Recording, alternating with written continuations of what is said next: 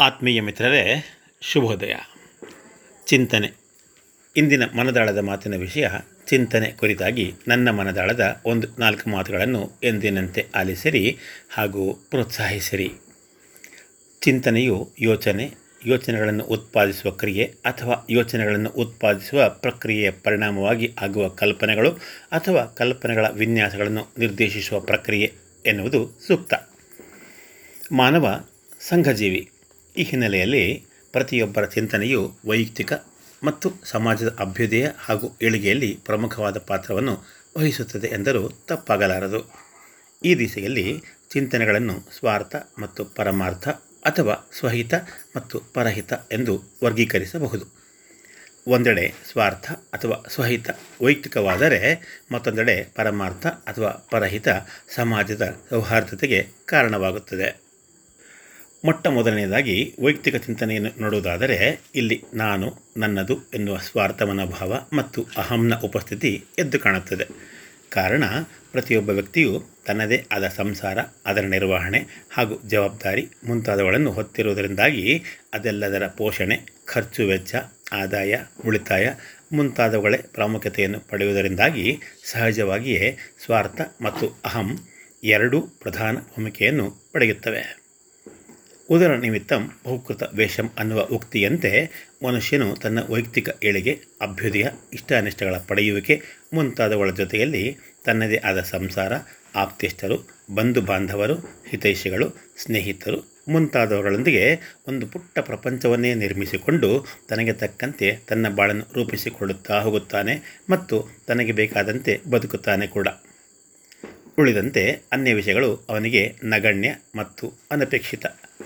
ವ್ಯಕ್ತಿಯು ಈ ನಿಟ್ಟಿನಲ್ಲಿ ವೈಯಕ್ತಿಕ ಬದುಕನ್ನು ಅನುಭವಿಸುವ ಹಾದಿಯಲ್ಲಿ ಸ್ನೇಹ, ಪ್ರೀತಿ, ವಿಶ್ವಾಸ, ನಂಬಿಕೆ, ದ್ರೋಹ, ವಂಚನೆ ಮುಂತಾದ ಹಲವಾರು ಸಂದರ್ಭಗಳಿಗೂ ಗುರಿಯಾಗುವುದು ಸರ್ವೇ ಸಾಮಾನ್ಯವಾಗುತ್ತದೆ.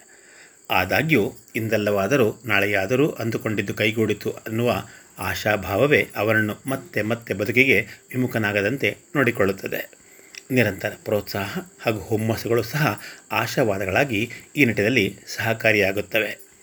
ಸೋಲೆ ಗೆಲುವಿನ ಮೊದಲ ಸೋಪಾನ ಎಂದು ತಿಳಿದು ಶ್ರಮಿಸಿದ ಹಲವಾರು ಸಾಮಾನ್ಯರಿಂದ ಸಾಧಕರವರೆಗೂ ವಾಮನ ತ್ರಿವಿಕ್ರಮನಾಗಿ ಬೆಳೆದಂತಹ ವ್ಯಕ್ತಿಗಳನ್ನು ಈ ವರ್ಗದಲ್ಲಿ ಕಾಣಬಹುದಾಗಿದೆ.